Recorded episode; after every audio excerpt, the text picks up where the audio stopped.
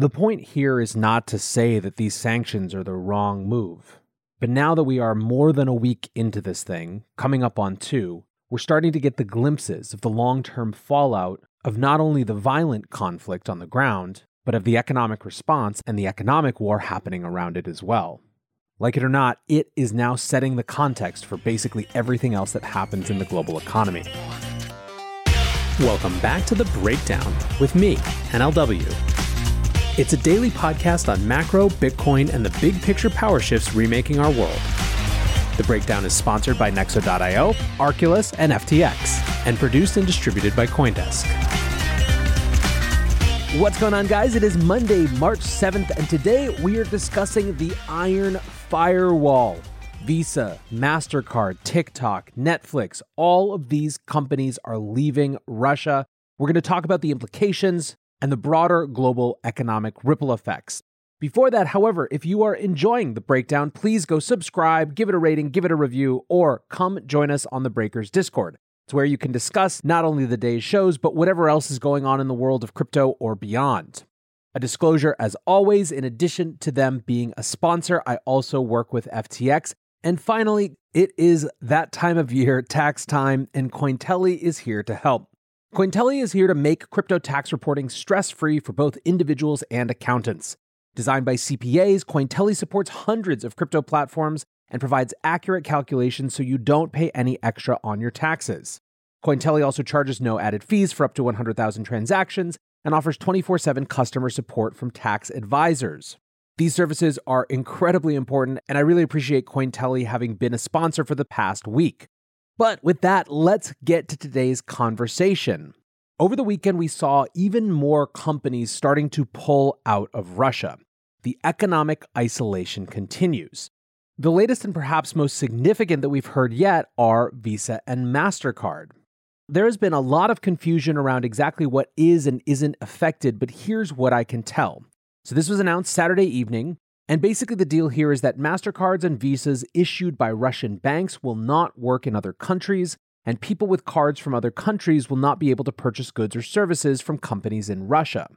Now, cards issued by Russian banks that have the MasterCard or Visa logo may still work inside the country because the transactions are handled by a local processor.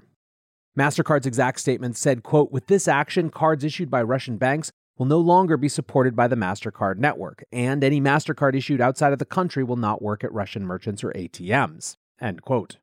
Whatever the specific details, this amounts to Russians being cut off from international commerce for all intents and purposes. In their statement about this move, MasterCard said, "We don't take this decision lightly. MasterCard has operated in Russia for more than 25 years. We have nearly 200 colleagues there who make this company so critical to many stakeholders. As we take these steps, we will continue to focus on their safety and well-being, including continuing to provide pay and benefits. When it is appropriate and if it is permissible under the law, we will use their passion and creativity to work to restore operations." Now, this is part of a much longer statement. Visa's, on the other hand, was quite short. Effective immediately, Visa will work with its clients and partners within Russia to cease all Visa transactions over the coming days. Once complete, all transactions initiated with Visa cards issued in Russia will no longer work outside the country, and any Visa cards issued by financial institutions outside of Russia will no longer work within the Russian Federation. We are compelled to act following Russia's unprovoked invasion of Ukraine and the unacceptable events that we have witnessed," said Al Kelly, Chairman and Chief Executive Officer of Visa Inc. "We regret the impact this will have on our valued colleagues and on the clients, partners, merchants, and cardholders we serve in Russia. This war and the ongoing threat to peace and stability demand we respond in line with our values." Some have pointed out that because there is that local payments processor, this actually might hurt people who are against the war even more. Julia Ioffi, who's the Washington correspondent at Puck News, writes, "Here's the thing about Visa and MasterCard leaving Russia.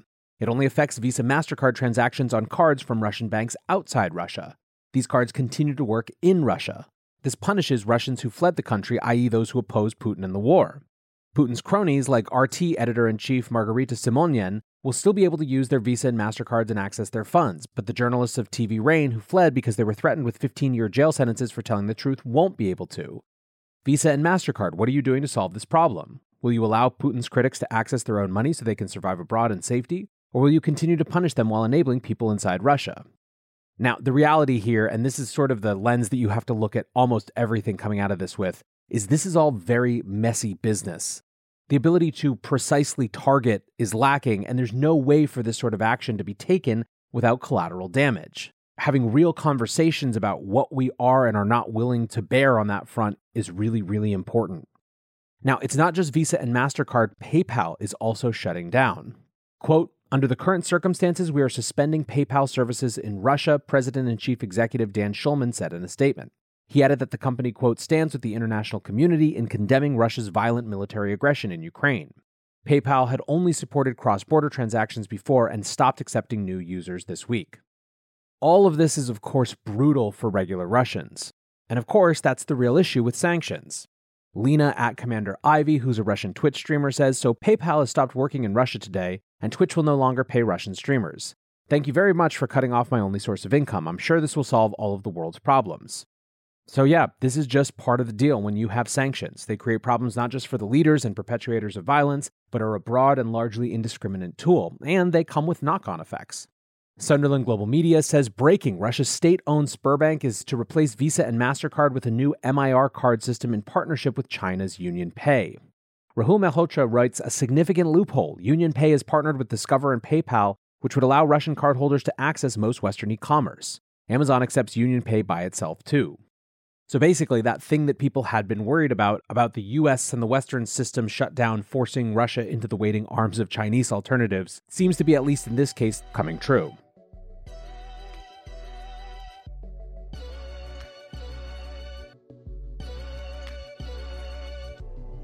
Nexo is the go-to platform for all things crypto. Invest in the hottest coins out there and start earning risk-free interest of up to 20% APR, paid out daily. Need cash ASAP but don't want to sell? Use your crypto as collateral and receive a credit line at premium rates. Open your Nexo account by March 31st and receive up to a $100 welcome bonus. Get started today at Nexo.io. That's Nexo.io. Meet Arculus, the next-generation cold storage wallet. Arculus secures your crypto using three-factor authentication, providing a simpler, safer, and smarter way to store, buy, swap, send, and receive crypto. Arculus is offline cold storage. Your private keys are encrypted on the Arculus keycard and are never online. Stay safe from hackers with no cords, no charging, no Bluetooth. Just crypto security made simple. Buy Arculus on Amazon today. The Breakdown is sponsored by FTX US. FTX US is the safe, regulated way to buy and sell Bitcoin and other digital assets with up to 85% lower fees than competitors. There are no fixed minimum fees, no ACH transaction fees, and no withdrawal fees. One of the largest exchanges in the US, FTX US is also the only leading exchange that supports both Ethereum and Solana NFTs. When you trade NFTs on FTX, you pay no gas fees. Download the FTX app today and use referral code BREAKDOWN to support the show. Those weren't the only companies to pull out of Russia in the past few days. Netflix spokesperson Emily Feingold said, "Given the circumstance on the ground, we have decided to suspend our service in Russia." TikTok has also limited its services. And these aren't just protests against a bad government, but are specific reactions to new laws in Russia. From The Verge, quote, "Last week, Netflix said it wouldn't comply with a new Russian law that requires large streamers to host 20 Russian propaganda channels such as NTV and the state-backed Channel One. The streaming giant later announced that it's halting all productions and acquisitions in Russia. Netflix had been working on 4 Russian originals at the time. According to Bloomberg, Netflix currently has around 1 million subscribers in Russia." End quote. Now, TikTok has an estimated 36 million users in Russia, and they've suspended live streaming and new content. They said it's about ensuring the safety of their staff and users. Basically, this is the new fake news law, where since Friday of last week, anyone who writes news that is deemed false about the military could face up to 15 years in jail. In a series of tweets, TikTok said, "In light of Russia's new fake news law, we have no choice but to suspend live streaming and new content to our video service while we review the safety implications of this law." This is a huge problem, as silly as it sounds. TikTok is one of the few channels that regular Russian voices were actually getting out by. TikTok was a way to amplify the voices of people in Russia who don't agree with Putin's aggression and who wanted to make their voice heard. TikTok's decision is understandable, given that those people are risking a huge amount of jail time for saying something that's not government approved. But it's still just a disaster any way that you look at it. The other economic fallouts of the Russia sanctions continue to mount as well. Bloomberg writes, oil jumps near 123 as chance of Russian ban spurs crisis fears. Oil had its biggest daily swing ever, surging to near $140 before pulling back on the prospect of even tighter supplies after the U.S. said it was considering a ban on Russian crude imports. This is translating to more than $4 at the pump in most places in the U.S. Again, from that Bloomberg piece, oil's recent swings are eclipsing those seen during the global financial crisis of 2008 and the demand plunge sparked by the coronavirus pandemic. Traders, shippers, insurers, and banks have become increasingly wary of taking on or funding purchases of Russian barrels as they navigate international financial sanctions. Last week on March 4th, Elon Musk, yes, the founder of Tesla, wrote, "Hate to say it, but we need to increase oil and gas output immediately. Extraordinary times demand extraordinary measures." Obviously, this would negatively affect Tesla, but sustainable energy solutions simply cannot react instantaneously to make up for Russian oil and gas exports. Jared Dillian, the editor at Daily Dirtnap, says oil may go from negative to infinity in the span of 2 years. Markets, man. Financelot, a Canadian trader, writes, when Brent oil peaked at the end of June 2008 and collapsed the first week of July 2008, volatility went insane. The velocity of energy prices is far worse than 2008. If we get a similar price correction, this will be the highest volatility spike we've ever seen. Trish Regan writes, sources tell me U.S. officials are worried about $180 oil when Russian oil is fully offline. I'd caution that $200 plus per barrel is possible if we can't access additional supply. This price shock will cause an economic meltdown. Like it or not, the world is still powered by oil. Now remember, there are carve-outs and exceptions to sanctions when it comes to energy.